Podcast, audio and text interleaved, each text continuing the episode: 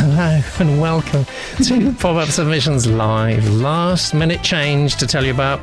I'm sorry, but our special guest Ebony Lyon has just had to cancel because of a family emergency, and we all send Ebony our best wishes. But the upside is the entirely wonderful Kate Salisbury has so kindly stepped up at the very last minute. Yeah, and in case you didn't know, Kate is a BBC person through and through. If you're in England's West Country, you'll definitely have heard her. And her broadcast professionalism will constantly show me up for the rank imposter I am throughout the entire show. So that's something to look forward to. And alongside Kate, we have writer, acerbic wit, we might even get some today if we ask him nicely, and much loved Latopian, Q Johnny. Yeah, so it's sci-fi today. I'm really looking forward to seeing how today's submissions deal with the chronosynclastic infundibulum. But before that, it's the last show of August, which means that someone will be crowned our monthly winner in about 60 minutes' time. With your help, of course. And I actually can't remember when the leaderboard looked this tight. Yeah, it was 2 weeks ago that Pete Sherrard stormed to the top of our charts with his hugely impressive debut novel, The Longest Spring. But just look at how close the competition is. So, 76 is the number to hold in your head. If anyone beats that today, then they will be our monthly winner. Now, this has just come in to our mailbox.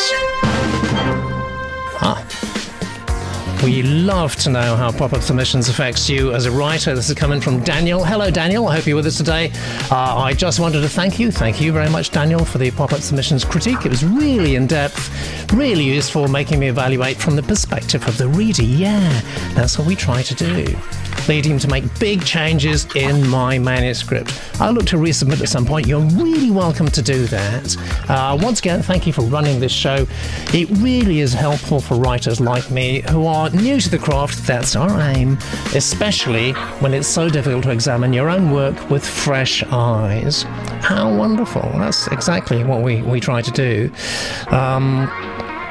Please do, do send us your thoughts and reactions. We review your manuscripts. It's only fair that you should review ours. And do remember to hammer that like button right this instant.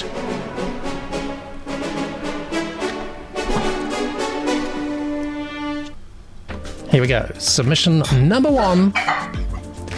And a dog. It's from Lana. It's sci-fi / YA. Hello, Lana. And it's called Pitu. I like saying that. Pitu. And The Silver Thread. Let me read you Lana's blurb. In 2032, humankind pulls back from the precipice of nuclear holocaust and climate chaos. The crisis... Well, I'm pleased to hear that, yeah. The crisis of the Great Return is hailed as the world's biggest success, but is it?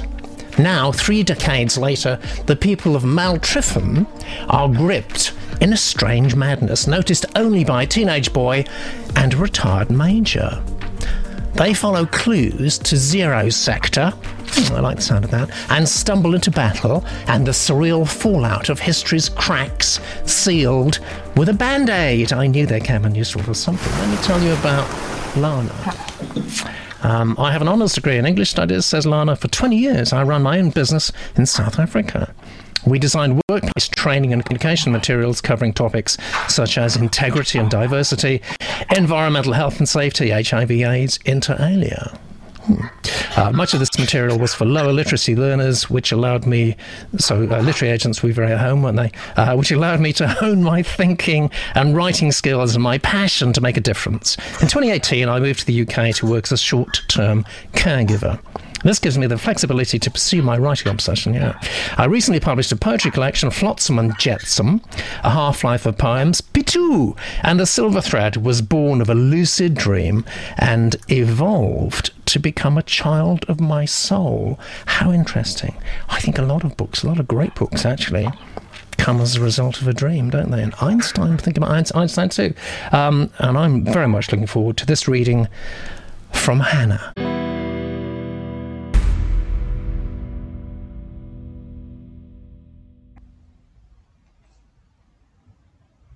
Pitu and the Silver Thread by Lana, read by Hannah.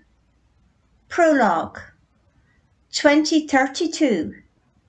Nature is pushed to the edge as humans ravage Earth in the name of profit. Plagues and wars spread. Greed, fear, and desperation grow, and the world teeters on the brink of nuclear holocaust. Activists rally, but their voices are a floated whisper against the death cancer of corporate gluttony. A nuclear power plant is caught in the crossfire. Images of Chernobyl and Fukushima burgeon across global networks, igniting mutiny. Citizens stop paying taxes, threatening world economies. A showdown between the powermongers and the meek. The Green Age is born. With singularity of purpose as potent as the split atom itself, humanity pulls back from the precipice, 1 second before too late. Delicate balance with nature is restored. The crisis of the Great Return is hailed as humankind's biggest success, surpassing even the fledgling colony on Mars. However, the details are quashed, remaining only in hushed accounts of fading memories. History's cracks are sealed with a band-aid. Pitu of Maltriven is born into the aftermath. Chapter 1, 2061. Pitu explodes from a dead sleep, soaked in sweat, heart pumping. He shakes his head. Specks of bright light snake off in a trail of colour into the dark. Was I dreaming? His heart settles to a steady beat. Moonlight splits off window panes onto Spartan furniture. A long desk, chairs, a row of beds where slow breaths rise and fall from sleeping silhouettes. Wind rattles a half-open window, and he pads across, creaking it open. The moon edges across the valley like a ticking clock hand.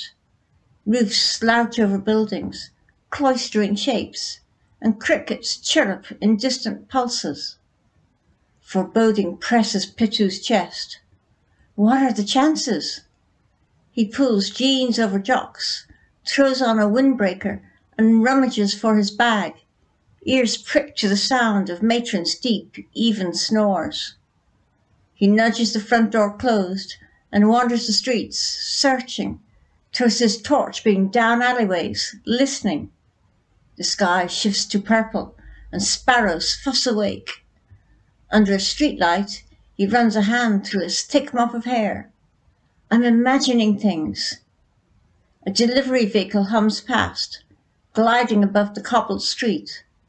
Wind tugs at his ears, and he pulls his beanie lower. Go home. Clashes and thumps ricochet. Pitu swings, searching shadows. Sweat pops on his forehead. Another clang resounds along the cobbles. Sonar squeals punch the air, followed by a tangled stream of bats swooping low, and he drops, clutching his torch. The bats disappear over the rooftops. His breath hitches as light shafts from under a door, bathing windows in green iridescence. The light sucks back. Door and windows meld into obscurity, and the building returns to the shadows. Fingers trembling, Pitu wedges the torch under his armpit and reaches into his bag, feeling for notebook and pen. But smashing metal grates his senses, and he whips around. A dustbin lid thrums against the pavement. The bin rocks and topples, releasing a fortissimo of pungent smells. A dark figure crawls out. He moves closer. The arc of his beam pools on a girl in a cotton dress, hugging her knees. A vacuous smile spreads across her face, and she mumbles nonsense, seeming oblivious to the sharp light in her eyes, and a rat sniffing her bare feet. A flash of green catches Pitu's eye. He whips around. Just darkness. Hands shaking, he flicks through his notebook, jots in a hurried scrawl, and moves on. An amber sun hangs heavy against grey sky. Pitu leans on his hiking stick and runs fingers along the contours of the silver pendant on his neck, scanning the valley. Maltriven's houses nestle, stacked like candies in a too-small box, toffee up against chocolate, against Turkish delight, fused over hundreds of years by the heated exchange of kinship. Chocolate. His mouth waters. Tired sunrays streak the old sector's chimneys. Looming over these ancient districts, Maltriven's modern skyscrapers rotate or curve up and twist, arching down as if to pick a candy from the box. Scowling, Pitu smacks a stone with his stick and sends it flying. All looks so damn peaceful. Thank you very much, Hannah. Thank you very much, Lana, for kicking off the show. I'll tell you what, for a change, just for a change, we'll cut the Genius Room in a moment. Why don't we see what Johnny thinks? Okay. First of all, I like the title of this. Pitu and the Silver Thread seems to fit the genre very nicely. There were some lovely descriptions in here. It's quite writerly in terms of the prose. There was an awful lot of very sort of vivid descriptions, sparrows fussing awake and things like that, and the kind of parallel she draws against the roofs all sort of jammed into something that's evolved over a period of time. You can just picture all that. There were certain things I would question, starting with the sort of full-on information about just setting up the story.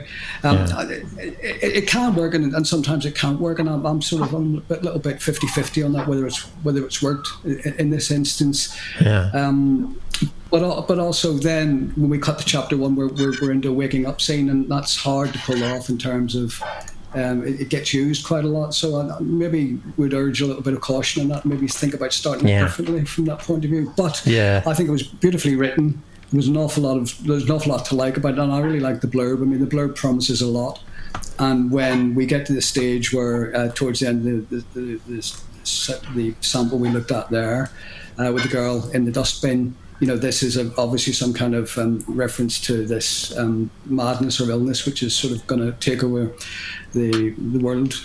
So I mean, very, very good. I enjoyed a lot of it. I think there's much to commend in it, but I think that those bits. Yeah. You need to be careful. Thank you very much, Johnny. Let's just check out the Genius Room. Annie, let's take it from the top, actually. Annie says, nice blurb. Maybe the title will be better as just the Silver Thread. I like that suggestion a lot, actually.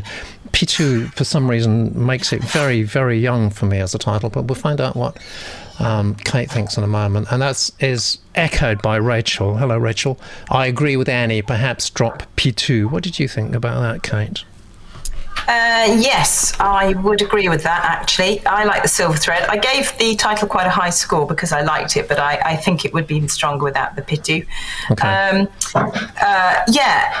In general, I thought, I mean, you can tell Lana's a poet because the writing is beautiful. There's a real beautiful use of words. The sensory description is gorgeous. I mean, it just kind of wraps you up in it. It's great from that. And, the blurb and the prologue, both really good summaries, but what I want is more character coming through in both. So I think in the blurb's case, it was right at the end that we actually sort of mentioned very briefly the two main characters. I think put them more up front and make it more from their point of view. The prologue, I don't think you need the prologue.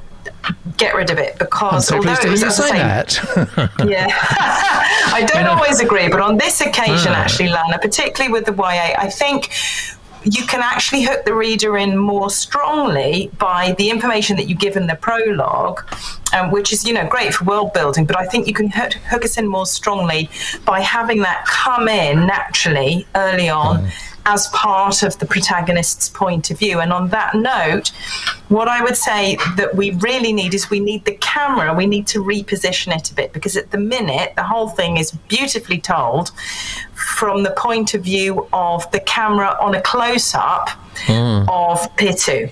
But what we actually want, particularly for YA, and also I think to engage us more in the story as any age reader, is we want the camera inside Pitu. We want to be experiencing the world from Pitu's point of view, and at the minute we're not, we're just standing watching, and that's a little bit disengaging.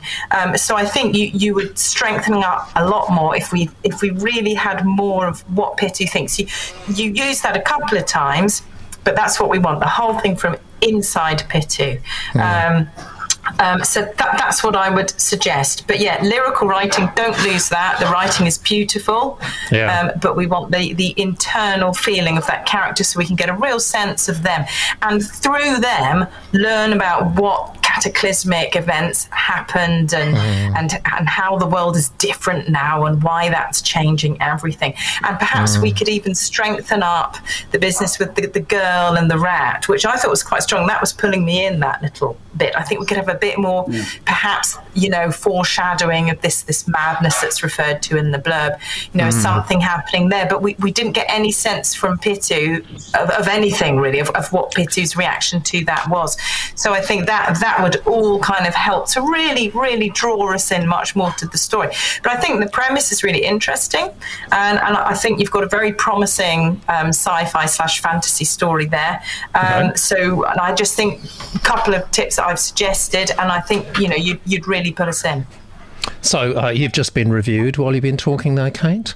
Annie has reviewed you, and she's found you to be, your feedback is brilliant, she says. Oh, how kind. That's very nice. Lana's just said, I didn't want it to be YA, but the age thing, it's a quandary. Yes, it is a quandary, I agree. Yeah.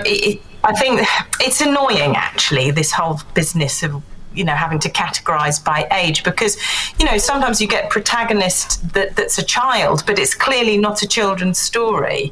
And likewise, you can have a teenage protagonist or a 20-something protagonist, and it's not YA. So I is totally the language in this? Does this feel like YA to you? The language? It actually felt a little older than YA for me. The fact that you've used narrative present tense is very YA, but doesn't have to be. I mean, in fact, the poetic way you write was actually reminding me a bit of writers like Helen Dunmore, who, some of Margaret Atwood's have been written that way, where it's very, almost a sort of dreamy quality to it, but it's rather beautiful. But it felt more, as John said, it felt like it was aimed at an older reader, which is not a bad thing by any means, but that's just how you angle it when you're trying to market it, isn't it? Yeah, but I think there's a discrepancy between the title, the sort of perceived age range of the title, and the language that you're using. I just want to mention a few. I've got such great feedback from the Genius Room. I mean, they just hit the ground running. It's just extraordinary. Annie, I think it was not the best place to start. A number of other people said exactly what our two special guests have said about the prologue. Zuka says, beginning this prologue could be any futuristic dystopia stories. And Annie says, this reads like an info dump. That's exactly what it is. I've got a suggestion. Here's an idea for you. Here's an idea for you. Did you like that?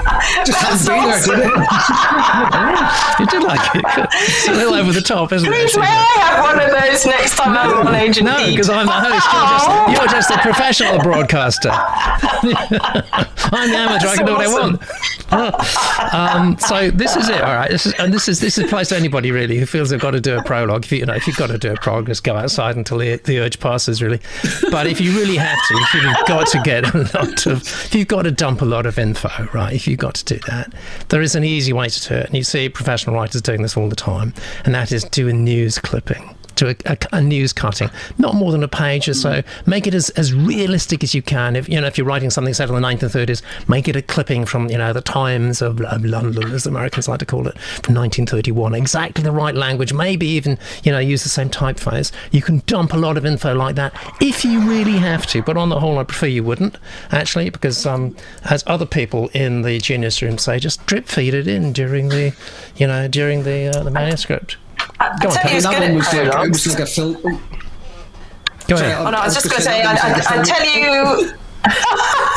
to talk over each other. Go on, Johnny. Break it up. Okay. Go, Johnny, go. Right, no, all it was, that one, you could virtually see it scrolling up the screens, Star Wars style.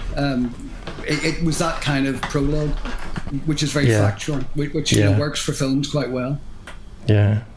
Kate. Yeah, that's a good point. I was just about to say that somebody who writes a very good prologue actually is Emma Robinson, who's one of our regular guests. But she pretty much always puts a prologue at the beginning. Yeah. Yeah. Yeah, 150,000 books sold. But yeah, she writes a good prologue. Yeah, absolutely. Oh wow, it's so hard just to pick on one or two great. Glenn says maybe start with chapter one. RG Awozi said something earlier. Actually, I just want to mention this because I think it's significant. We, as writers, we are supposed to be sensitive people. Many deaf people and disabilities activists find it offensive when the word deaf is used to mean not listening and ignoring. Okay, so I think it's worth remembering that. Need to start with Pitu straight away, says James. Waking up from sleep, people are questioning whether that's a good way to start. If we're talking about cliche, perhaps. Annie, about halfway through, I'm waiting for something to happen. And Rachel again, who always gives great feedback. Wish we need more from Rachel. You could even start with him outside, forget the breathing bodies in the beds. He's been out for some reason. Naughty boy, out at night when he should be in bed. All this observation could start then. And you see, that's what the Genius Room do. They give them enough time, they will rewrite your manuscript and turn it into a bestseller. Isn't that, that's why they're geniuses? That's amazing. Right, thank you very much. Let's have a look at the numbers. Has everyone voted? Kate has voted. Johnny, I'm sure Johnny has voted. Yeah, he has. So let's see what the numbers are looking like. A very, very good 65, actually. It's not threatening our potential monthly winner, actually, Pete Sherrard, who's 76. But it's a very, very good score. Let's see what's next.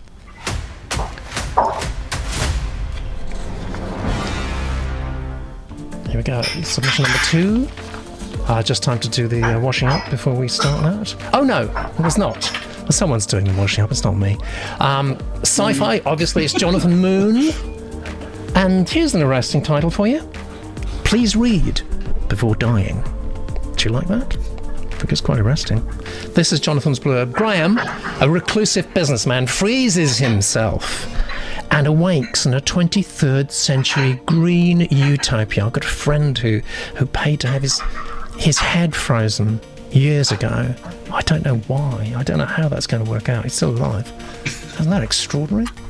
He expects to be welcomed with open arms and reunited with his fortune, but instead, he's a prisoner, paying off a carbon debt from his first life. Graham starts to find joy in the simplicity of monotonous labour and falls in love with fellow prisoner Mish. When she gambles years of her life sentence to help him reclaim his wealth, he backfires, and Graham must abandon his new life for a chance to save her. Oh, it's a romance. It's great. This is about Jonathan. I'm quite new to creative writing, having hated in school due to undiagnosed dyslexia. How many people are like that? Really? I mean, I don't know. It's dreadful, isn't it? However, I'm overcoming my challenges, and last year I won a Green Stories writing competition via BBC Writers' Room. Well done. Fabulous. And was nominated for Best Screenplay at the British Horror Film Festival. That's incredibly good. For work, I'm an experienced designer. Experienced designer? I wonder what that is. What does that do? I hope that here I've designed the experience of, quote, reading a decent novel, and I'm excited to hear what you think. And I'm going to be excited to hear this reading from Emily.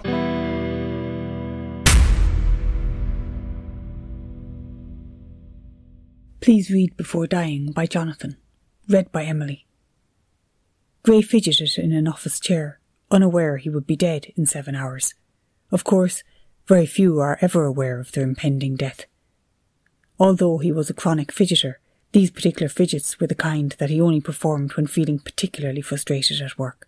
For example, when a dry and dragging meeting like this one could have easily been an email.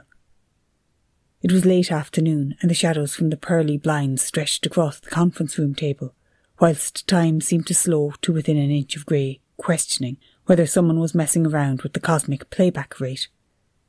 His colleagues droned on about less than nothing, whilst Grey nodded at the appropriate moments and checked his watch, which seemed to drum in moments like this, eager to report the end of the hour.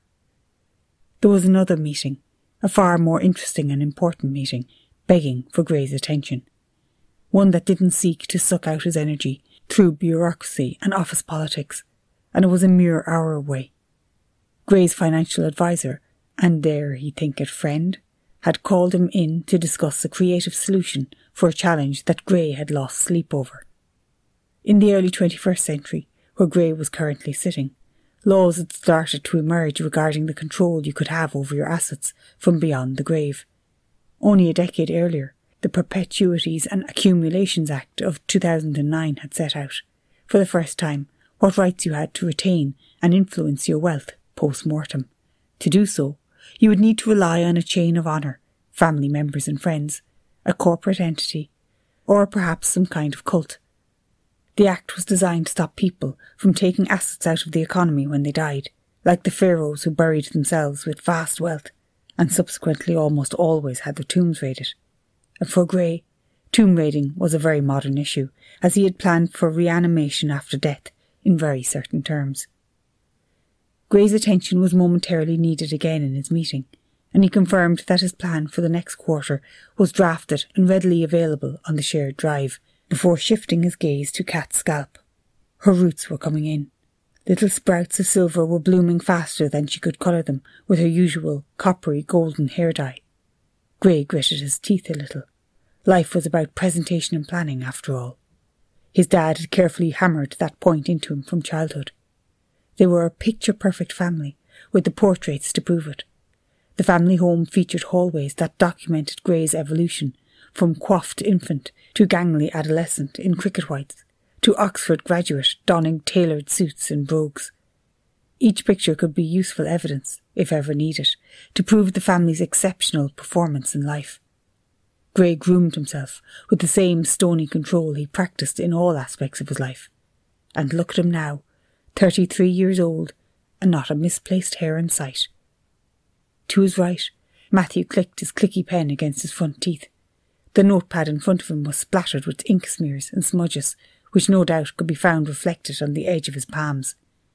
He had this daft habit of brushing his hand across the page every time he scrawled down a note, as if in the millisecond that his pen had left the paper, a layer of dust had settled which needed to be dealt with.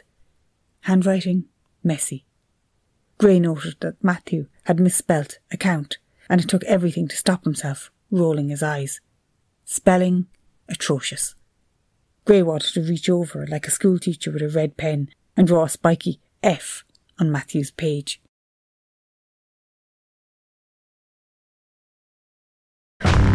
Sorry, I was miles away just then, actually. I was thinking about what I'm going to say. So I failed to pick up my cue, which again is proof that I'm not professional on this. I'm just an agent. That's what the genius room are doing. They're on fire today. They go from absolutely friggin' amazing to completely off the scale, actually. So let's start with a good blurb. Any blurb gives stakes and character on a nice bite size, so I expecting maybe good marks for the blurb from the genius room. As it moves on, I want him to start at the freezing. Yeah, I do too. I want to know what it's like. I want to know what my friend's in for. And he says, we live in an unfortunate world where 50 Shades exists. Yes, we do. I'd like to live in the alt universe. And with a businessman called Grey. That's where my mind goes, and that's exactly where every publisher's mind is going to go to. As we move in, Izuka says, started strong, but now dragging. A bit early in the story for legalese, says RJ. Rachel says, reminds me sort of the Celts. I didn't know this, you see. How interesting. Who could carry their debts over into their next life. How fascinating. Losing interest now, says Annie. Glenn bored now as they were moving through, jumping around from meeting to family to meeting, and I fell off, and Rachel says needs to cut to the chase. Yeah, and Andy says, this is interesting because I was actually wondering whether there was anything comparable. Andy says, there's a Philip K. Dick story with a similar setup to this. I'm not sure. A dull office meeting is quite exciting enough to start, though. I'd skip through it quickly. Yeah. First reactions, Kate. Yeah, 100% agree with that. Thought the title was great. I thought the blurb was excellent, actually, character-centred. I really like the sort of Rip Van Winkle slash romance premise. I think that's terrific. I don't care if it's been done before. Do it again. Do it your way. I'm all for that. Yeah. So yeah, count me in. That's great. There's some great turns of phrase in there. I like the cosmic playback rate that came in quite early on, for example. But yes, I agree with the points that people are making about it is a boring office meeting the place to start, because I started to slip my focus at that point as well. There are a few words and phrases that jumped out at me that cut through that a bit. So things like beyond the grave and cult and reanimation after death, you know, these things coming through sort of brought me slightly out of the meeting, which was a good thing. I also thought that there were some very deft details and nice little thumbnail sketches of characters, including the protagonist's own. We did get a sense of voice and what the protagonist's into, but perhaps we could put them in a slightly different setting. Or what you could do is carry on with what you did so well, actually, in the first sentence. We had that great first sentence, which basically said, you know, this, that, and the other, and then 7 hours later is going to be dead. And it's like, wow, yes. And then we go into the meeting. But what you could do to kind, if you really need to start with the meeting because it's integral to the rest of the story, then I would keep referring back to that, so in perhaps a rueful way. If you've ever read Kate Atkinson's Behind the Scenes at the Museum, that starts in a similar way. It mentions, you know, this child playing and says, you know, what a shame she didn't live very long, and then kind of mentions that every so often, but but in a way that's not, you know, it's darkly comic. You know, the dark humour of the matter of factness of that. You could perhaps use that as a technique every so often. You know, the clicky pen. Of course, that sort of irritation wouldn't count in a few hours' time. But he wasn't to know that. You know, you could throw in things like that and make that whole meeting idea more interesting to the reader. So and I think just too many details, really, with great details, but I just think too many of them at that point. We needed, I think, a bit more sense of where this was going, which you gave us in the first line and then sort of dropped off a bit. So more of that, please. But I've given it high marks because I think it's really, really promising, this. You've given it very high marks, Kate. I just want to double-check that, actually. So for title, you've given it a 5. For blurb, you've given it 5. For craft, you've given it 4. Yeah. For bang, you've given it 5. Because I think it's correct. A really good premise. I think it's a very commercial premise, that. I can see that being a great film, all that kind of things that, you know, publishers and agents like, and they can see the kind of pound or dollar signs flashing up. But I think that I thought the craft was excellent, but it was the storytelling aspect of the craft that kind of lost that 1 point off the top for me. I needed which more was that engagement. We just got a bit bogged down in that meeting, didn't we? But that was really promising, yes, I would say, yes. Though. So well done, that's Jonathan. Fantastic. Well, yeah, I mean, you're pressing all the right buttons there for Kate, definitely, Jonathan. Let's see what Johnny thinks, though. Yeah, I'd written here, brilliant first line, got me right in. And then I proceeded to see my past life unfold before my eyes, because I've been in those bloody meetings. Yeah. I've spent so many times listening to drivel being spoke by people. I've actually been in meetings where people have said, I'm passionate about automatic doors. And I thought the film's Blackadder line, the long winter nights must fly by. To which you said, get a life. Yeah. So so I mean, you know, so the tedium of that was really well rendered. I thought. It was but great. Do we need that right up front in the first few pages? No, I don't think we do. That's what I was going to go on to say, and I think we don't need quite so much of it either. You know, we were through the whole first page and we were still in the meeting. But I thought the plot idea was a great idea as well. This idea of cryogenically freezing yourself to come back and being lauded as kind of returning hero, only to find yourself in deep trouble. It was a great thing as well. Thought it was really well written. You know, good prose, moved along nicely from that point of view.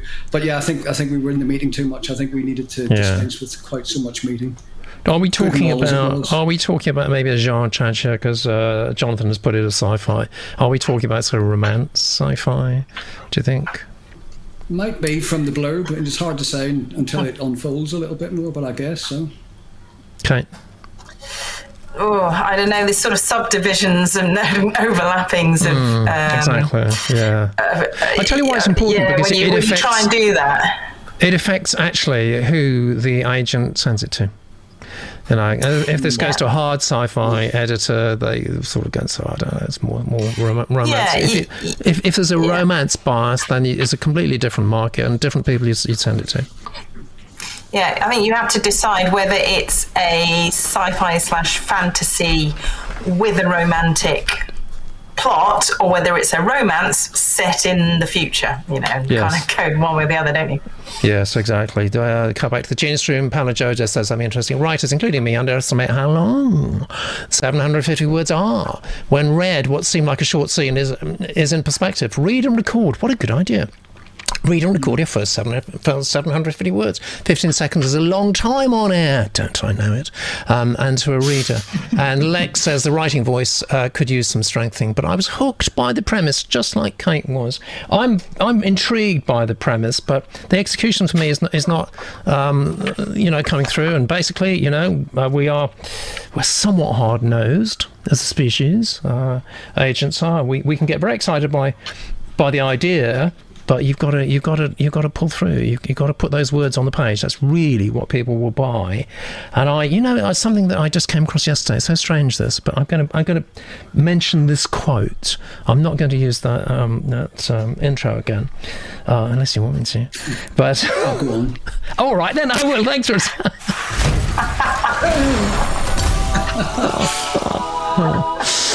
All right, so this is not actually for me. I found this yesterday, right? And I was just... I won't explain why, because it's too complicated. I was actually looking up some stuff about Isaac Bashevis Singer, one of the greatest writers of the 20th century. Amazing writer, actually. If you ever come across any Isaac Bashevis Singer books, just buy them and see how he does it. Now, he said this, actually, I think being interviewed by someone I used to employ, in fact, as a copywriter. And he said... I'm reading direct from his words. "Never begin a story until you are convinced that you are the only person who can write it." I think that's a very profound quote. Never begin a story until you're convinced that you are the only person who can write it. And then I think, Jonathan, your passion is probably going to come shining through at that particular moment. Okay, that's great. Let's look at the numbers. Thank you very much. I'm sure it's going to be high. It is, my goodness. A hair's breadth away, Jonathan, from usurping Pete Sherrard, who's got 76, and you've only got 75. It's going to be one of those shows, isn't it? And here we go, submission number 3. How many are you going to get, Kashif, I wonder? Kashif Vaughan. Science fiction / space opera. Oh, I always like novels in which people sing. Hope and Death Wanted in the Ringverse. Is that anything to do with Amazon Ring? I don't know. We'll find out. And hi, that's Kashif, isn't it? Hey, very good to have you along with us live, Kashif. Do interject, say what you want, explain what you want, accuse people of anything, we don't care. This is your blurb. A warrior hunted by empires, a princess stalked by death. Once united, the entire galaxy becomes their enemy. Ooh, big canvas, like that. Mia Shanti, that's a great name for a protagonist. Mia Shanti, a princess gifted with the unique ability to hear the hearts of others, has been hidden away in hopes of one day changing the fate of creation. Happy Horvath, not sure I like that. Happy Horvath, what does that make me think? I know it's a 1920s prohibition, sort of gangster. Yeah, I know. I think I changed that. Happy Horvath. I love Mia Shanti. I'm not so sure about Happy. A galactic adventurer hopes to find a cure for the issues plaguing him. He's got issues. While searching the galaxy, he stumbles across Mia Shanti and realizes he's found a remedy to cure more than just his troubles. All right, are you interested? Yeah, I'm interested. This is Kashif. As a lifelong student of action, science fiction, and supernatural stories, I've taken the last few years to hone my storytelling skills. In this time, I've completed 2 novels, several short stories, and become the editor-in-chief of an independent comic boom company. Very good. So you know the area you're writing in intimately. My influences are eclectic, and as a librarian, I'm constantly able to indulge in a variety of different genres, and I attempt to use various story elements to convey a layered story. as a proud Londoner with Caribbean roots, although my story is set in a donut-shaped universe. Getting my head around that. Okay, I like that. A bit like Halo in a way, actually, maybe. Is it? I don't know. Tell me about that. You will find sun rays and banter throughout this expedition through space. That's lovely, actually. And possibly what's even lovelier, definitely lovelier, is this reading from Barbara.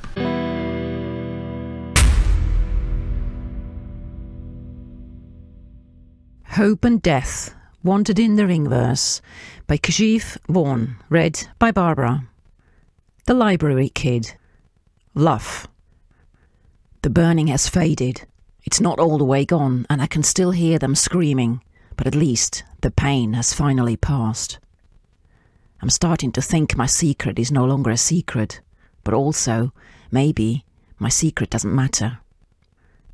Run! Evacuate! Man the anti-landing cannons! Have you seen my... Ah! There's something else going on. Something the adults keep whispering about. They're trying to hide it from me, but they should know better, especially Auntie Violet. She should know that I can hear every terrifying thing. I'm trying my best to stick close to them, Auntie Violet and Damien X. They're walking ahead of me swiftly. There are so many twists and turns that if I'm not careful, I could easily become lost in the dark, mazy layout of these tunnels. The dust underfoot is so thick that it completely blankets the floor.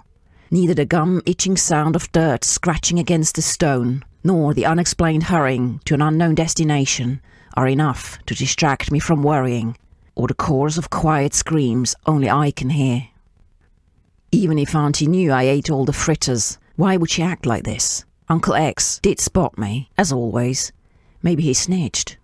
No, he wouldn't. Maybe. But why would he tell this time? Damien X is one of my two only friends. He's not as friendly as Auntie Violet, but he usually keeps my little food hall adventure secret in exchange for a sweet pearberry fritter. Yet when I offered, he refused to remove his helmet, telling me to keep my haul to myself, muttering something about how I'll need them. It was strange and cold. And now that I think about it, the other warriors didn't remove their helmets the entire journey here. As we quickly passed through the underground path, dust and earth rain down over us whenever the walls and ceilings shake. The vibrations are chaotically rhythmic, as if a raving herd of offbeat giants are mosh-pitting across the surface. Despite the distance between us and whatever is happening up above, my nerves cannot settle. The constant barrage of muffled screams playing on the repeat in the back of my skull makes sure of it. What's going on up there? Why are we skulking around these tunnels? Aren't we the Warlock Empire? Aren't we the strongest in the universe? I want to shout at them. Instead, I follow quietly and swallow the fear bubbling up from my gut. It wants to leap up into my brain, take hold of my body and tackle Auntie to the ground. But I cannot control it because warlocks fear nothing. And proof of that walks ahead of me. Auntie Violet and Damien X, the two best warriors in the whole Warlock Empire, are never afraid. They didn't even flinch when the explosion started. When we landed on the emerald planet called Vluff, I thought we were here for a holiday. The people were ultra-friendly and the crystal buildings sparkled miraculously, creating a rainbow of light to stream across the brilliant white sky, some of the colours I've never seen before. Sadly, despite the charm of begging, we didn't stop to chat or explore or even taste any of those sweet-smelling puddings. The streets were filled with constant laughter and music until we entered the abandoned stone temple and went down the hidden stairs within. We were already rushing when the disturbing explosions and dreadful screams began. We hadn't descended even 10 steps when it hit me. The raging fire of war. It felt as if it were happening inside my chest, the desperate hearts of the warlock people, my people, burning to nothing. An indescribable feeling of dread fell over me. It's something I'll remember forever, and something I hope to never feel again. My legs froze, taken hostage by the horrific sensation of a planet's worth of dreams turning to ash in unison.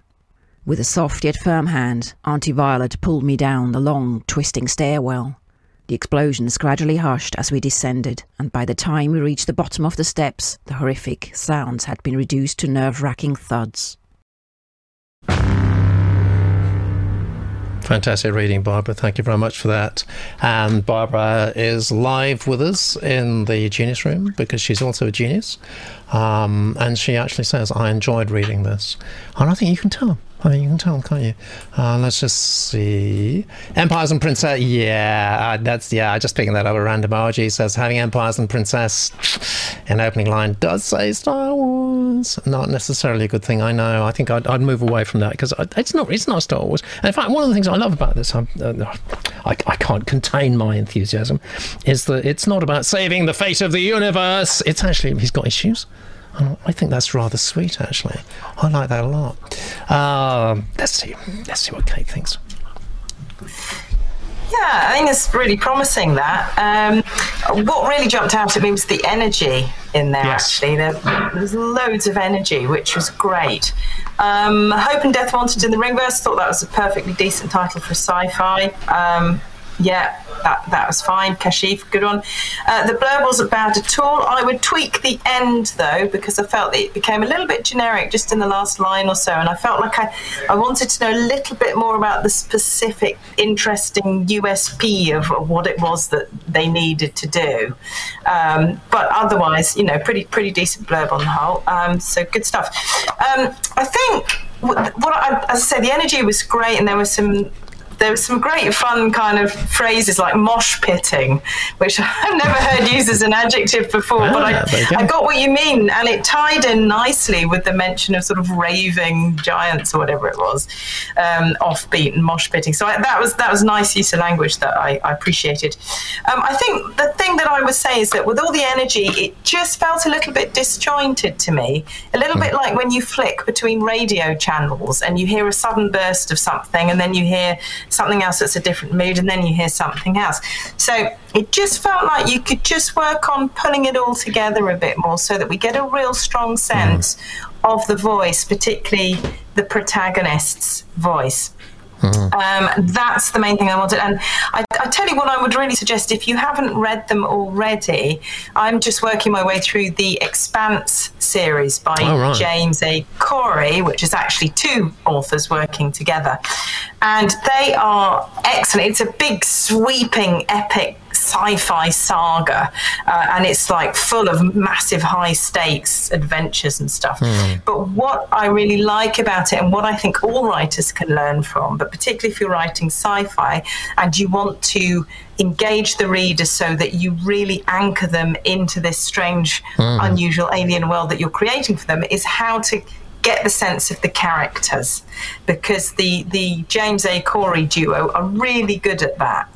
Very vividly drawn characters who just jump off the page at you. And that might be the key to just holding together all the different things that you're describing in this opening. But, action-packed, lots of stuff there to explore, but I think pull it all together. Yeah, I think we're all saying the same thing on that. I wrote down it needs a good edit, actually, because a lot of unscrambling. But there's real attack, there's real energy there, which we don't often get. And I love that. And there's a voice coming through as well, which the Genius Room have also noticed. And again, you've got a voice then, you can build on that. You can take that to the bank. What did you think, Johnny? Yeah, I agree with quite a lot of the stuff that's been said. I've written a bit manic. I found it a bit manic, and I was confused as to where we possibly were. I know we were on Vluff. But we didn't get an awful lot of details about it, and I couldn't work out. It seemed to sort of, change between being sort of quite, pokey and punchy and aggressively, and then there was sort of lots of whimsy in it as well about his auntie and his uncle and the bits about food and stuff like that. Yeah. So it kind of it threw me a little bit. I thought there was really good voice in it, actually, and I thought the whimsy when it came was good. We got through the first page, and then we sort of shifted from present tense into the past tense, which is okay, but that jumped me out as well. The whole second section was past tense, but. I was confused. I don't really get a sense of the characters at this stage, and what their purpose was. But I got all the spikiness off it, and I liked that. Yeah, absolutely. So I've gone for 3 stars out of 5 for the commercial potential, because I think you're probably going to get there, but I don't see that at the moment. But I think you know what you're doing, actually, Kashif. I think you know what you're doing, and maybe you just need to workshop it or something like that, and get into the workshops inside Aerotype, or maybe even come to a huddle or two, and we'll sort you out. Let's look at the numbers. If we've all voted, I think we have.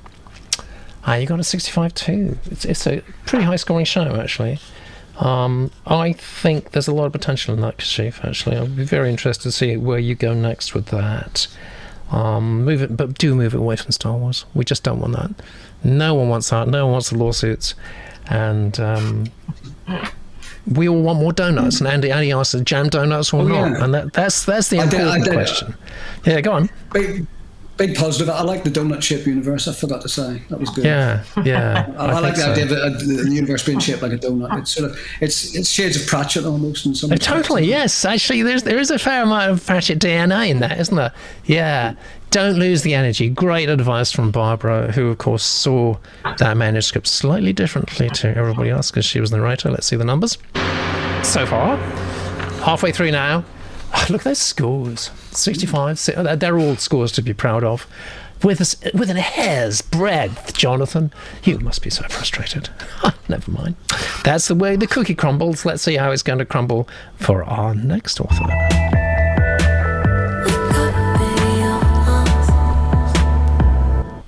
And it's called The Social Preview. The Social Preview. It's from Matthew. Hello, Matthew. Are you with us today? If so, stand up and declare yourself. Commercial fiction, parentheses, with hint, just the merest soupçon of sci-fi. This is Matthew's blurb. For some, gossip is an incurable itch. But what if you could access social media from the future? Posts about drama yet to occur. Oh yes, think about all the money you can make on the stock market. And I think, you are with us. That's fantastic. Good to have you along, Matthew. Lewis mysteriously can do just that. A phenomenon he cannot grasp. Before long, the revelations are concerning. Can he ignore someone's future suicide? Or his closest friend's hidden domestic abuse? In a thrilling, dilemma-ridden story, self-praise is always the most sincere, with a reluctant hero, he finds ways to buy back his conscience. He once lost his conscience. His conscience. Do you mean his conscience? I think you mean his conscience he once lost. I don't know. Preview is Back to the Future meets Mark Zuckerberg. I like half of that. I'm not going to tell you which half. Let's tell you everybody about you, Matthew. Born in Northern Ireland, raised with my childhood in England, and then all my adult life in Scotland. I have a little bit of everything in me. You're a mongrel. That's very good background for a writer, actually. I graduated from Stirling University with an honours degree in criminology and a master's degree in criminal research. I originally trained as a teacher. However, I've been on the front line in the emergency services now for almost 10 years. Again, I mean, well done for you, but what great experience for a writer. Yeah. And I squeeze my writing where I can. My passion is finding interesting tales for all ages. A fresh hook that has not been done before. I self-published my first book, Innies, Glummies and Beanies, A Tale of Barradone, in 2020. I like that. A YA fantasy. I was extremely happy when it was very well received and reviewed by readers, as you should be. And I think you're going to be extremely happy too with this reading from Jeff.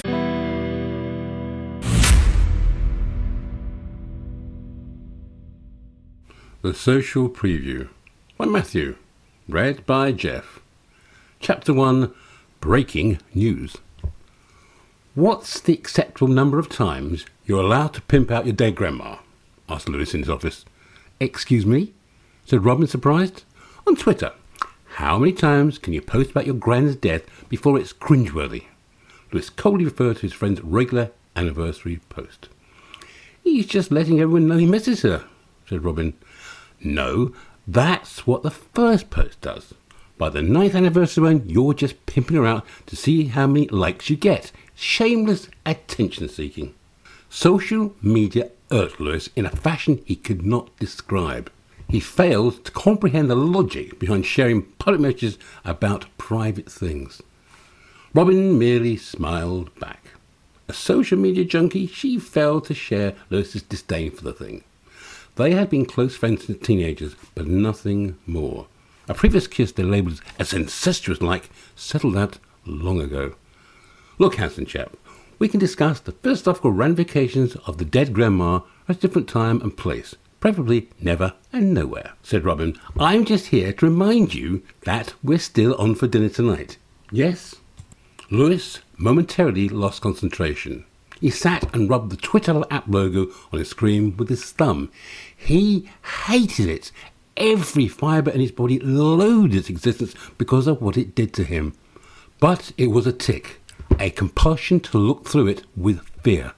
He sat plain-faced.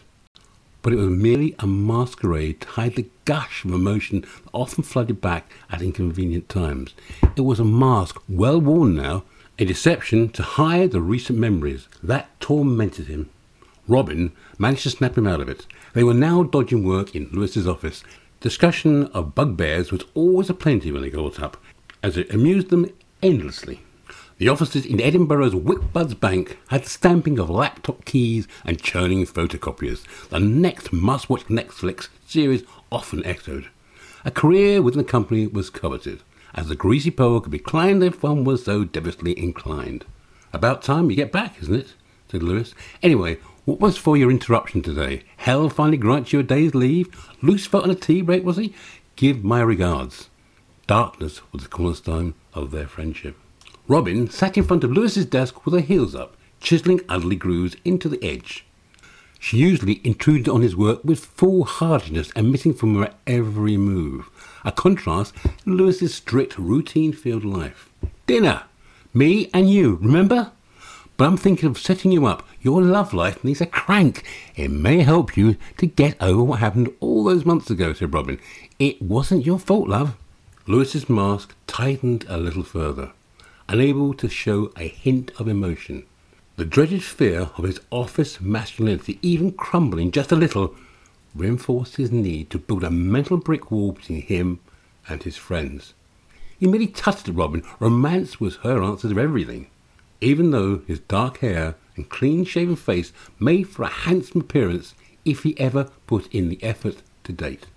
You know, you'd be less boring and more attractive if you went back on Facebook and posted a picture or something, said Robin. Your love life is more depressing than watching Titanic while sat in an STI clinic. Lewis merely moaned. Your semi-OCD behaviour doesn't exactly rush with aphrodisiac qualities, does it? She continued. Your wee man is going to go past his sell-by date and you won't even know it. Seldom did she ever falter on what expelled from her mouth, but purposefully so. Wickedly supple, and don't do that, said Lewis. Do what? Don't speak about my penis as if it's not in the room. It's not food packaging with storage instructions, said Lewis. You store it in a cool, dry place, do you not? Well, recently you have been anyway, said Robin. Touché! Honestly, we're going to have to shine a bat signal your crotch at this rate. You're going to turn into a spinster, sighed Robin with a patronising pat on the head. Thank you very much, Jeff. Great reading. Let's take it from the top, guys, shall we? Sarah, fantastic premise. Great blurb. RG says, okay, blurb needs shortening and tidying up, make it more punchy. Would work better than telling us it's thrilling. Yeah, one or two people have mentioned that, including myself. Izuku. Yeah, Annie also says a great premise.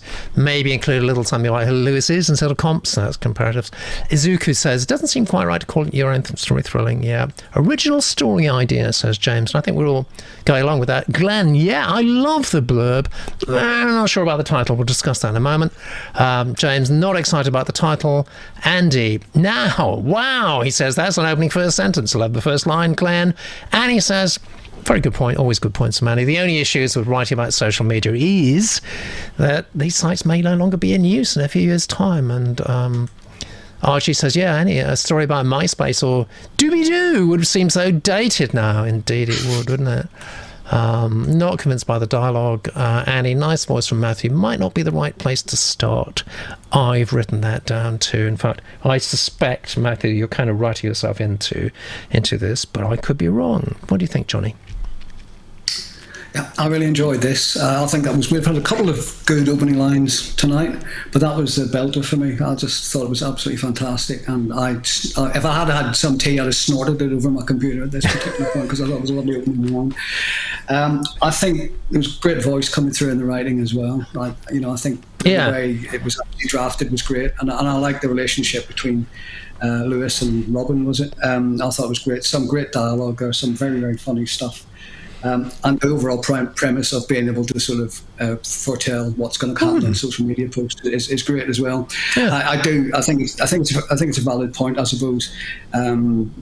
Social media moves on, and Twitter's mentioned. Twitter's not the force it once was, I guess. So that maybe speaks to what people were saying in the Genius Room.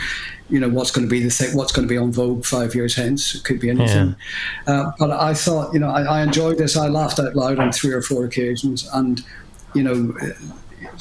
And that's my jam, as they say in America. I like humorous writing, and I find this very humorous. Can I just ask you, and let's get Kate involved in this as well. Let's just focus on the title, because it's caused some discussion in the Genius Room.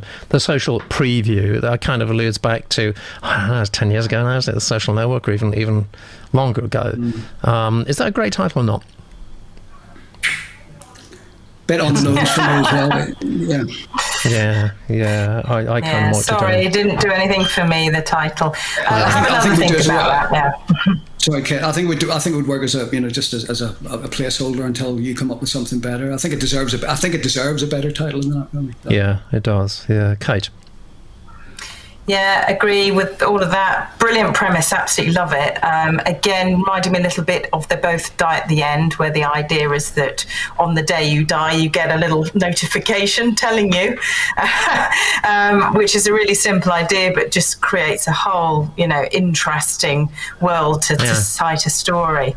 And this had that sort of feeling about it, that idea, really simple. I'll tell you a way that you can avoid the problems of things like MySpace and all that disappearing social media is create a social media type site, but don't call it social media. Give it a made up specific name and a brief mention of how it works, and a sense of, this is what everybody is using. Everybody's always updating every second. And when you've got a bit of that anyway, but make it up, invent it so that it won't date. It's just this particular thing that's linked to your particular story.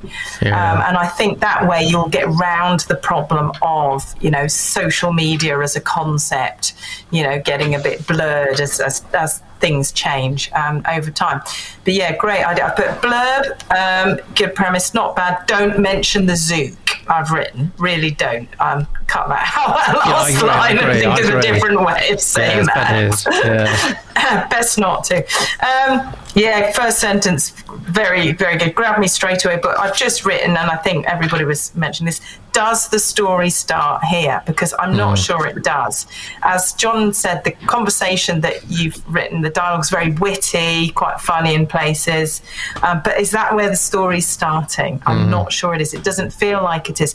And the best advice I've ever heard is, where do you start your novel? How do you start it? It's start where the story starts. That's only something you can know. So think carefully, does the story start here? Are the things that are happening now what gets things going? And I don't mean put the inciting incident in the first paragraph, no, but you need to kind of draw back just a shade or two, a moment or two before that inciting incident, and put us there and get that story moving. And fantastic. Then we can always get to know the characters with their fun witticisms and their snappy dialogue as we go on. Let me ask you both, actually, because we're looking ahead here, and there are suggestions. Of course, Pablo Joe says that there's some science behind how he can know these things. It's a modern social media innovation that he picks up on, his gold tooth sort of thing, maybe, We've even got some names for potential social media in the future. But let me just ask both of you, and obviously the Genius Room, you've heard of the Metaverse, right? This is where Facebook formerly known as Facebook, Nana's Matter, the Metaverse is going. Mr. Z has spent $10 billion so far inventing this thing called the Metaverse. It's the new reality. We're all going to be walking around looking at these headsets. I mean, guys, you've heard of this, right? So... bumping into each other. How does this make you feel? Do you think it's going to happen? And is there any potential for writers? I think there's probably potential for writers, but the metaverse itself leaves me fairly cold. It's like sort of ultimate gaming. We've all got, I've got a real reality, thank you very much, it's okay for me. I don't really get the point. You know, if I want to go and have a game of golf or go down the pub, I'll go and do that. I'll not go down a virtual golf course or go down a virtual pub. So it's an incredible technology, mind-blowing, you know, when you think of it, but do we need it? Yeah, is life so terrible that we have to... Is this a generational thing, Kate? Do you think, you know, people less than 25 are going to go, yeah, this is great, I just want to spend all my life in the metaverse? I don't know if they'll say I want to do this, but they already are to an extent, because you see people, right. And it tends to be young people. And I don't mean only like the like teenagers and 20-somethings, older people and that, but literally doing everything with the phone here. I'm not making any judgments about that, but it's everything, and it informs it where you are. I'm going to find someone, I'm going to talk to someone. I have my earbuds in, I'm listening to music all the time, it shuts out the rest of the world. Eventually, we're going to have headsets and things with the augmented virtual reality going on, and that's already happening to a degree, but I think it's going to become more and more like normality for an awful lot of people. It's obviously going to depend to an extent on whether or not you can afford the technology. That's always the case. And there's always a case of reality is still out there, so even if you're walking along completely buried in something, as soon as you walk into a lamppost, that's going to bring you back to earth pretty quick. So but I think there's certainly a sense that that's there already, and it is increasingly drawing us in. Where that will go and what will happen for writers, I don't know. Lana says, the metaverse, sorry, John. We'll come to you in a moment, John. There's a bit of lag going. The metaverse idea is just scary. Kids are already avoiding life, which is really what Kate's saying. Yeah, I intend it for sure, but I think it's awful. Do you think it's awful, Johnny? Yeah, I do. I just question the point of it, really. It's like enhanced gaming, I suppose, and fine, it might be okay to go and sort of do something amazing, walk on Mars or something like that, or whatever facility it gives you. But at the end of the day, you're going to have to come back to reality. So I don't sound like a grumpy old git here, but I I'm in the sort of high-tech that I enjoy. No, I know. I enjoy things like that. But I really did. I mean, I've seen a couple of documentaries on it and a couple of sort of features on arts programs and stuff like that. And I go, yeah, but why? Why is my question at the end of it? And not unless there's some kind of sinister ulterior motive that everybody's running around with these headsets on them, that we're being subliminally told to buy, Joe Blogg's fish fingers or something like that. I don't really know what it is, but I love high tech, but this I think is a step of high tech too far for me. Yeah, so Pamela Jo said something good there. She just, as you've seen just on the screen, William Gibson wrote about this back in the 1990s. Actually, that's 30 years ago, and that's, I guess, really that's what we want from writers now. What's going to be happening for 30 years hence, please, when maybe the metaverse is working, maybe it's not. Maybe Zuckerberg's $10 billion and all the rest is going to throw. It's just going to go to black hole. Ready Player One, I think, is a really good example of a novel that envisages exactly that sort of thing happen. There's a whole other universe you can go into, and people do, and people go to school in it, and all sorts of things, So it's already being imagined by sci-fi writers. It is, and maybe that's what we want from Matthew, just to take it a little bit further than just, Twitter or Facebook in a few decades' time. Let's look at the numbers for you, Matthew. You got a 65, actually, another great score, actually. One more submission to go today, and therefore one more opportunity to dethrone or potentially dethrone our potential monthly winner, which is Pete Sherrard, who you would have seen 2 weeks ago with The Longest Spring. People said lots of nice things about that. Maybe they're going to say lots of nice things about the next submission. And here we go. Last of the day, last of the month, Aleph Rising. It's from Paul. Hello, Paul. Very good to have you along with us today. It's brilliant. I always like it when our authors join us live. It's great. Nice short blurb there. It's adult sci-fi / thriller. And it's the first solar punk novel ever set in Syria. It certainly is. ALF Rising explores privacy. Oh, just what we've been talking about. Isn't that amazing? Privacy and identity in the face of modernization, automation, and machine learning. From the perspective of a lifelong ethnic hyphenate, I like that expression, who actually works in the tech sector. So you know what you're talking about. Let's find out about you.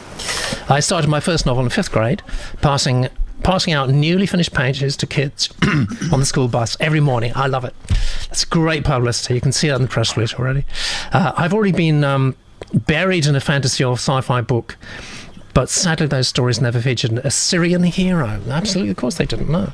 Or even an Arab-coded society in a satisfying way. Absolutely right. I've had 2 short stories published in small presses. My dad is from Texas, and my mom is from Salamiyah, Syria. I have an MFA from Cal Arts, a few albums on Spotify, and over 60,000 followers on TikTok. That's a big deal. That's a big deal. BookTok, TikTok. It's just... I'm not going to press that button again. I want to. I'm not going to. So the thing is this... The evil voice in my head. Get behind me. So publishers think TikTok is magic at the moment. A few years ago, they used to, the first question they would ask actually is how many Twitter followers do they have? It's a little bit naive, but at the moment TikTok apparently is the medium du jour. If you've got 60,000 followers on TikTok, I would say you could probably get a book deal. Actually, we don't need to actually see your submission if you've got 60,000 followers. Where I discuss speculative fiction, Middle Eastern history, and the music of Southwest Asia and North Africa. I have a multi-installment book marketing plan. Great. On that platform, ready to go at any time, and well, I'm ready to go with this reading from Ali.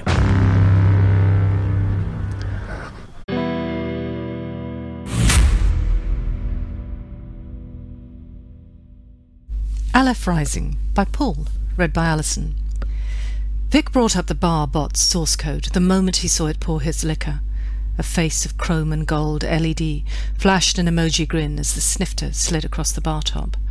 The Arax colour turned from clear to milky white as ice cubes catalysed a chemical reaction, the sweet smell of licorice filling his nostrils. Mind-deafening music bowed the walls of the venue outwards in a steady pulse. "Hey, Dusty," he murmured. "Increased noise cancellation." His personal AI upped the counteractive resonances in his tragus implants, and Vic dove in. 3 years since he'd been in a crowd. 3 years since a glass of good arak he hadn't poured himself. And yet, it just so happened the pour was heavier than it should be. The glass was too full. So instead of enjoying his celebratory drink, he got lost in the code. Turned out drinking was his second favourite pastime. Vic knew Sammy's. He could walk to it from his flat. That's why he'd come to it in the first place. His probation in New Lutarchia was over, his risk assessment score finally beginning to fall, but not enough for him to take a transport.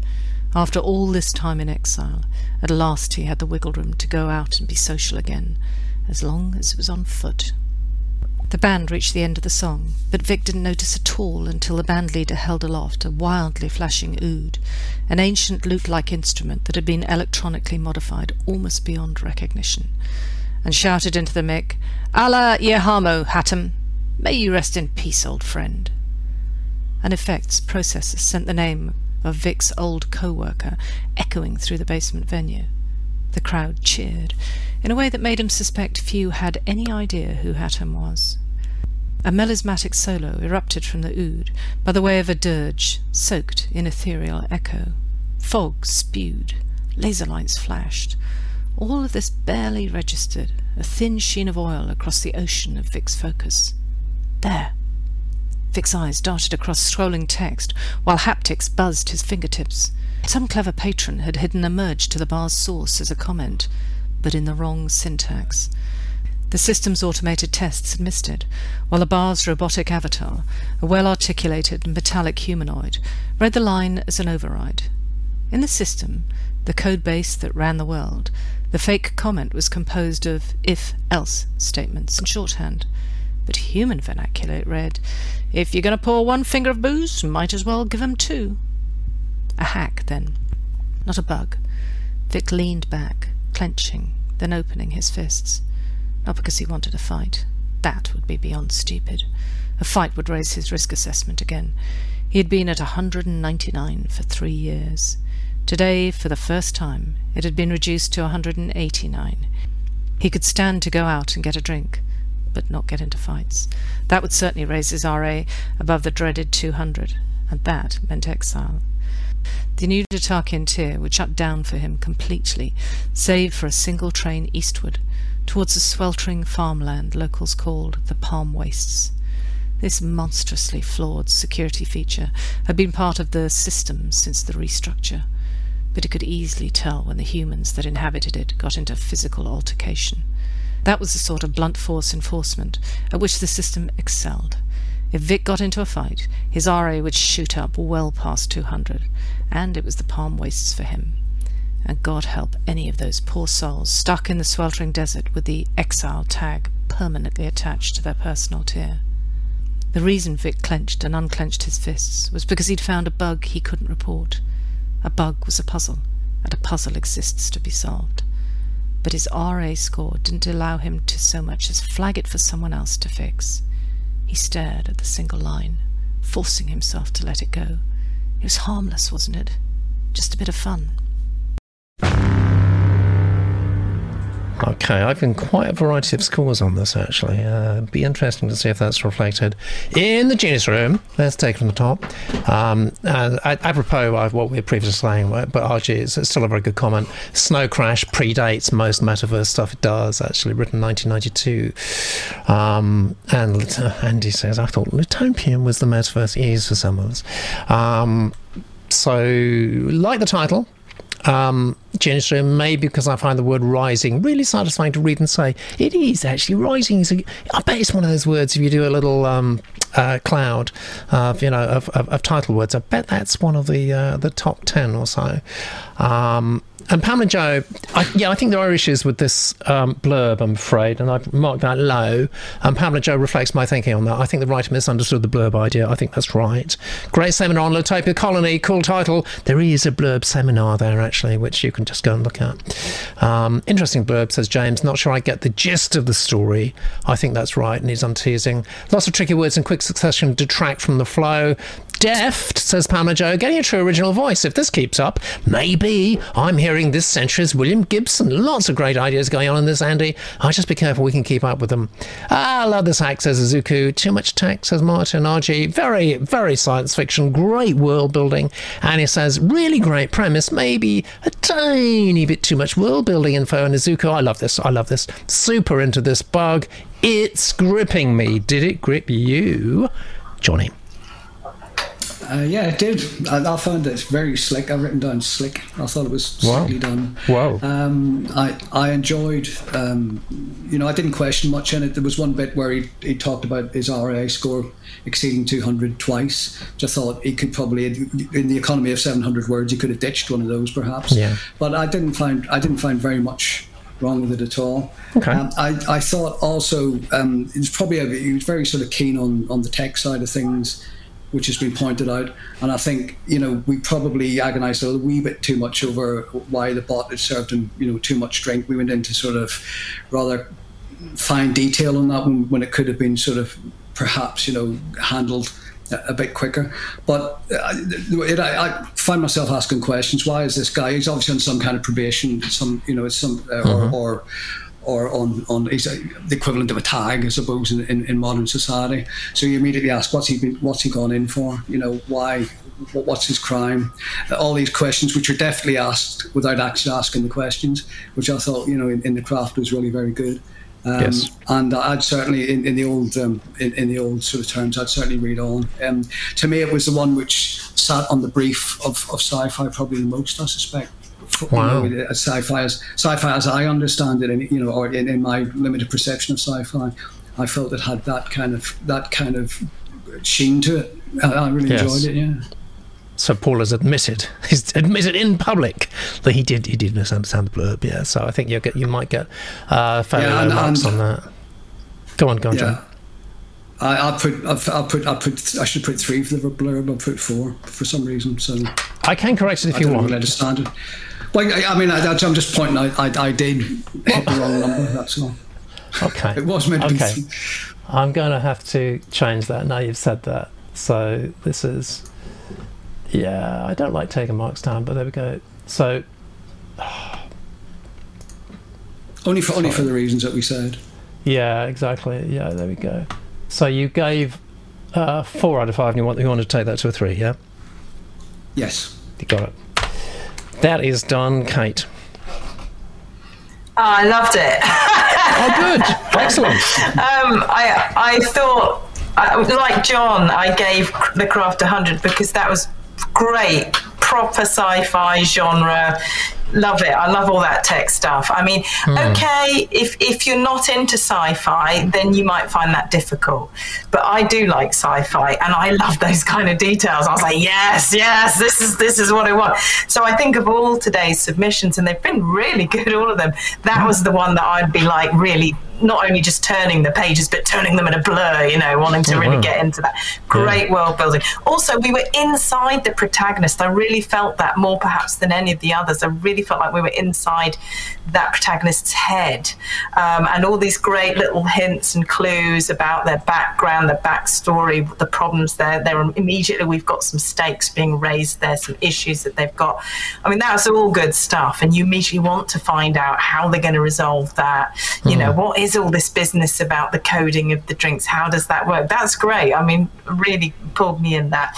Yeah, we've talked about the blurb, not a blurb, doesn't tell me anything. So, Paul, what you need to do is whet our appetites, basically. You clearly know how to write great sci-fi just from those 700-odd words. So now you just need your blurb to tell us why it's such a great story and why we're going to get into it. Very good. Nice things. Emoji grin, that was nice. I like that. I also liked things like Oud and the other more Arab-type references in there, Allah and so on. I mean, it's really nice, actually, to have that in there as a... as a marker, I suppose, as cultural references and so on. What can I say? I gave some low marks to say for the blurb. Title was great, I had no problem with that. But the craft, fantastic. Wow, if it carries on like that, I'd be reading that, no problem. Love that. Well, that's what Annie says. Annie says, I have a feeling we'll be seeing this in bookshops in a year or two. But Glenn says, I'm glad Kate struggled with the blurb. I was completely lost. Yeah, that's the weak spot. Everyone said everything in any case, actually, Paul, so you just need to basically just freeze frame it now and just read what the junior streamer is saying. I need it to be a little more compelling, and I need that. I think you've got everything in place here. You've got it's a jigsaw piece basically getting published and hopefully selling lots of books. And you've got almost all the pieces in place here. But the prose has got to be that, just 10, 20 degrees more compelling. It's got to be polished. People like me, agents and publishers, judge you. Really, that's the whole point of pop-up submissions. They do judge you on first page, first 2-3 pages. If you're hookers, we'll read a bit more. But, the volume of submissions that come in, it's a tidal wave, it's a constant tidal wave. And you only have a few seconds, literally just a few seconds, to hook them. And once you've done that with some extremely virtuoso prose, and I would say, just work out what you're really good at. Most writers have got 1 or 2 things they do really well, good tricks, basically. A lot of writing is about tricks. And work that out and just put it right up front. Don't hide your light under a bushel. Whatever you're really good at, just bang it in straight up front, and you will get a good reaction then. I think you'll get published. Let's see the numbers, please. Nicholas Cheatham from Head of Zeus likes sci-fi, doesn't he? He does. He absolutely does. That's his speciality. He's a great publisher for that. So you got a 67 there, Paul, which is a good score, but I think the reason it's not a totally great score is I think that the blurb let you down. But let's see how the numbers look for this show. You can't. It's a pretty darn good show, actually. Who knows what you would have got if you'd done a first-class blurb? But you can always go and look at that blurb seminar. Please do. But actually, we do have a very clear winner, do we not? Oh yes, we do.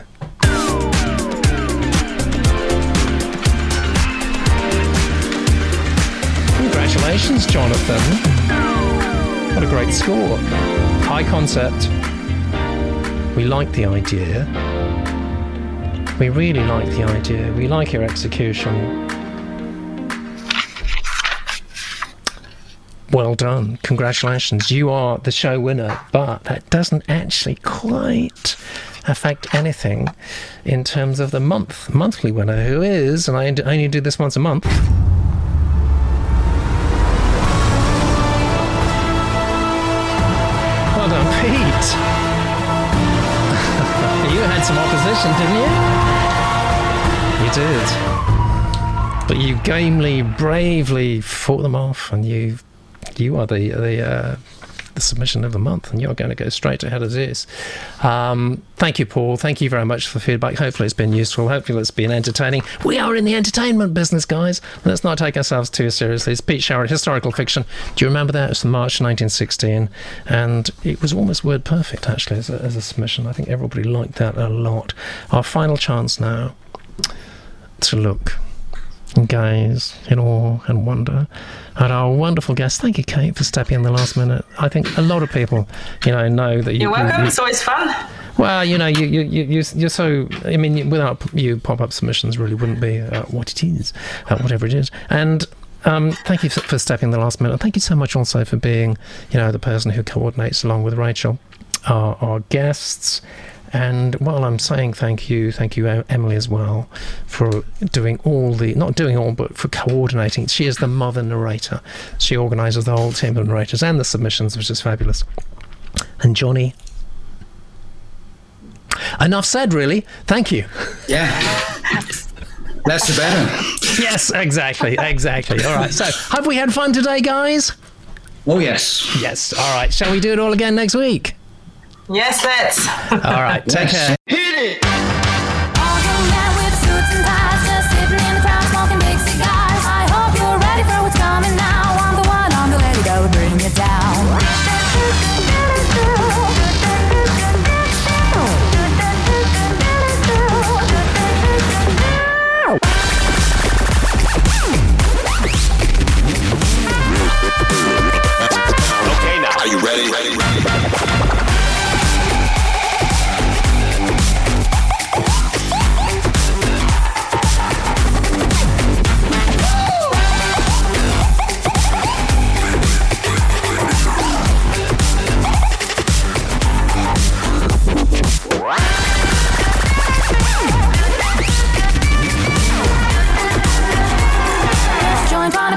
Big boss.